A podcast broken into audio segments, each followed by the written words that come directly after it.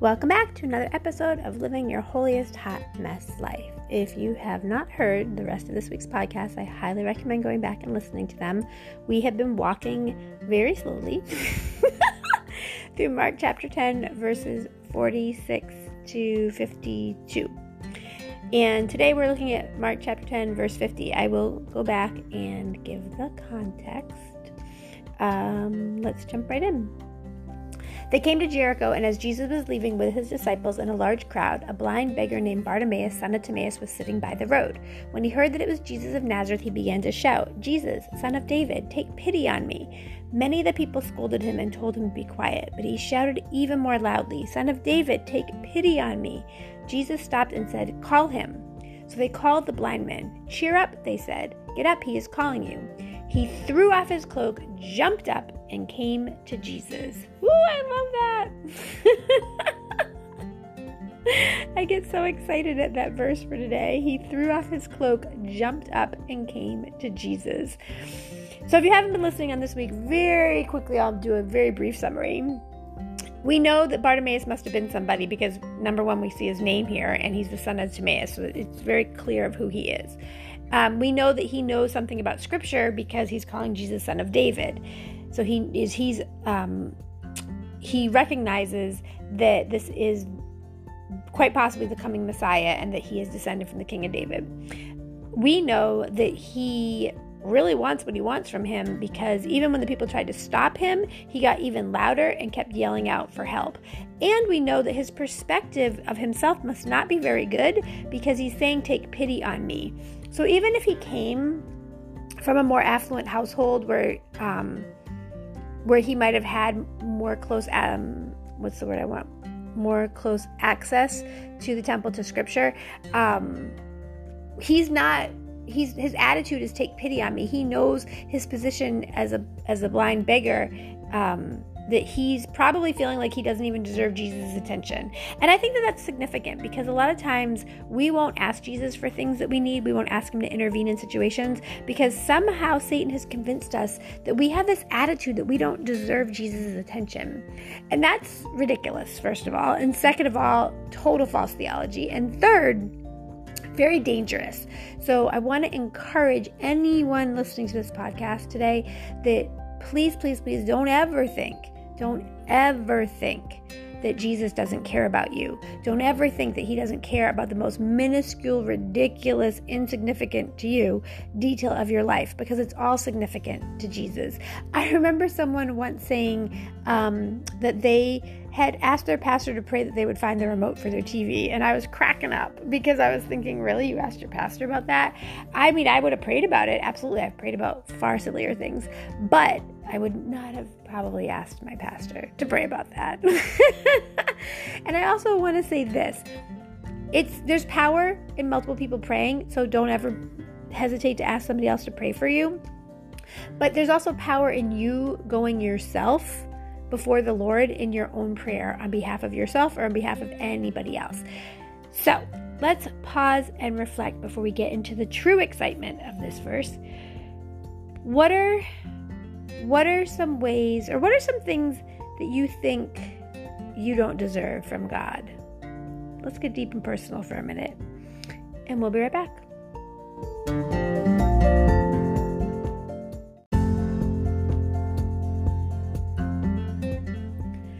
When I think about times that I thought I didn't deserve something from God, I think about how when I was starting out on my Christian journey, um, there were just things that I thought weren't going to matter to God. Details of my life that I thought God wouldn't God wouldn't necessarily care about them. Um, and as I grew, I'm trying to think of a good example. I'm not trying to um, be shy about it. I just can't think of a really good example right now. But as I grew in my walk with the Lord, I realized that God really does care about every little significant detail in our lives. And I think I've said this before in a podcast, but I think that there's this woman that I, I used to know. Um, we've just lost touch over the years, but she used to call uh, moments in her life, Hershey kisses from God. like when somebody just blesses you with something small and sweet and wonderful that just reminds you how much they care about you, or it's like that perfect thing in that moment that you need. And God has these moments in our lives where He just blesses us, whether it's something we've been asking for or something we haven't even been asking for. Um, but God just moves in ways that just truly just touch our hearts. And I think about how I guess one of the things I didn't think I deserved from God would be the true freedom of knowing that um, knowing that I could grow past the problems that had been created in my life from stuff that happened in my childhood. So, like the rocky relationship I had with my father was often a huge discouragement for me and still can be sometimes in my life. But knowing that I have God as my heavenly father, that it doesn't matter what things my father did or said, um, but knowing that my heavenly father just loved me unconditionally and showed me in so many ways that love that God has for me. Like there's just so much manifestation of God's love in my life. And I'm so grateful for that because it was such a healing for me to be able to grow as a woman and to grow as a daughter and to grow as a child of God um, and to be a better wife.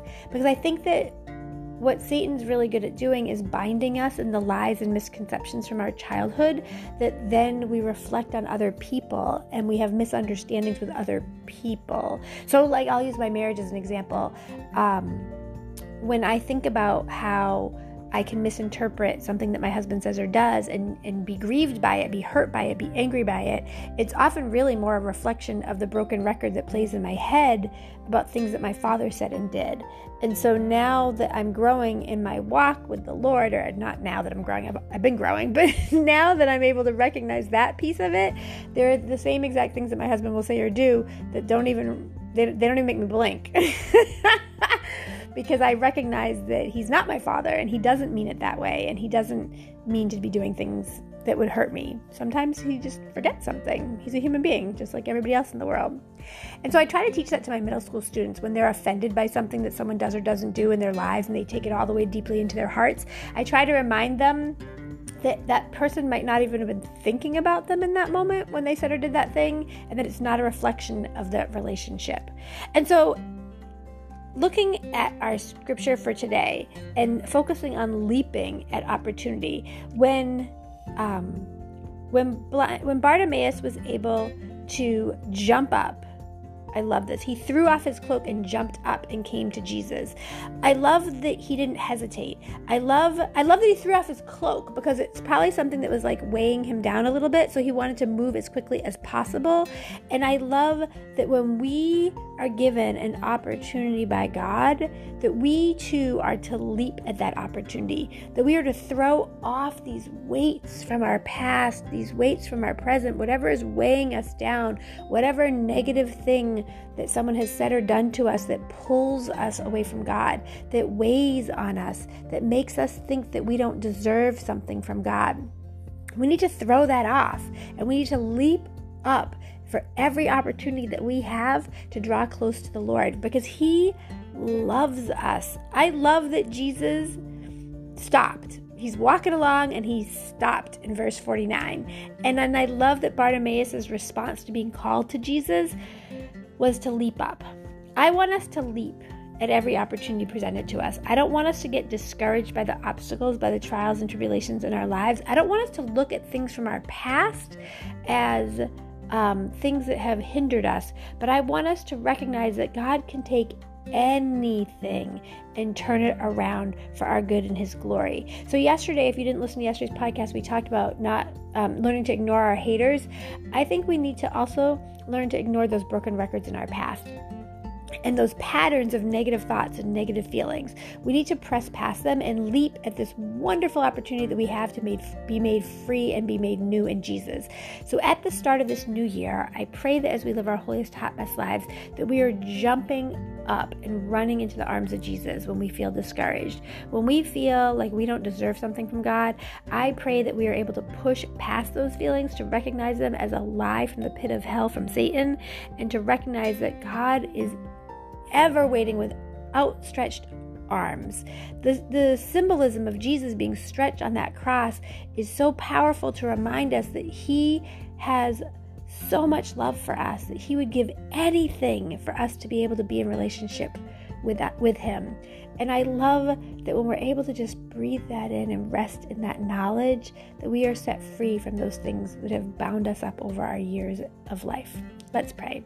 Hallelujah, Lord God. Hallelujah, Jesus. Thank you, Father God. Lord, thank you that as we live our holiest, best lives, that we can throw off the weights that have weighed us down over the years, that we can leap at the opportunity to come to you for all of our needs, that we can truly know that you love us, Lord God, with a love that we can't even completely comprehend, and that you desire to bless us, Lord. You desire to grow us as we live our holiest, top best lives. Help us to not be bound, but to be set free and to be made new at the start of this new year. In Jesus' precious name, amen. God bless you. I pray this was a blessing for you. I pray that you would like, share, and subscribe, and that you'll come back to hear more tips and strategies on how to live your holiest hot mess life. God bless. Música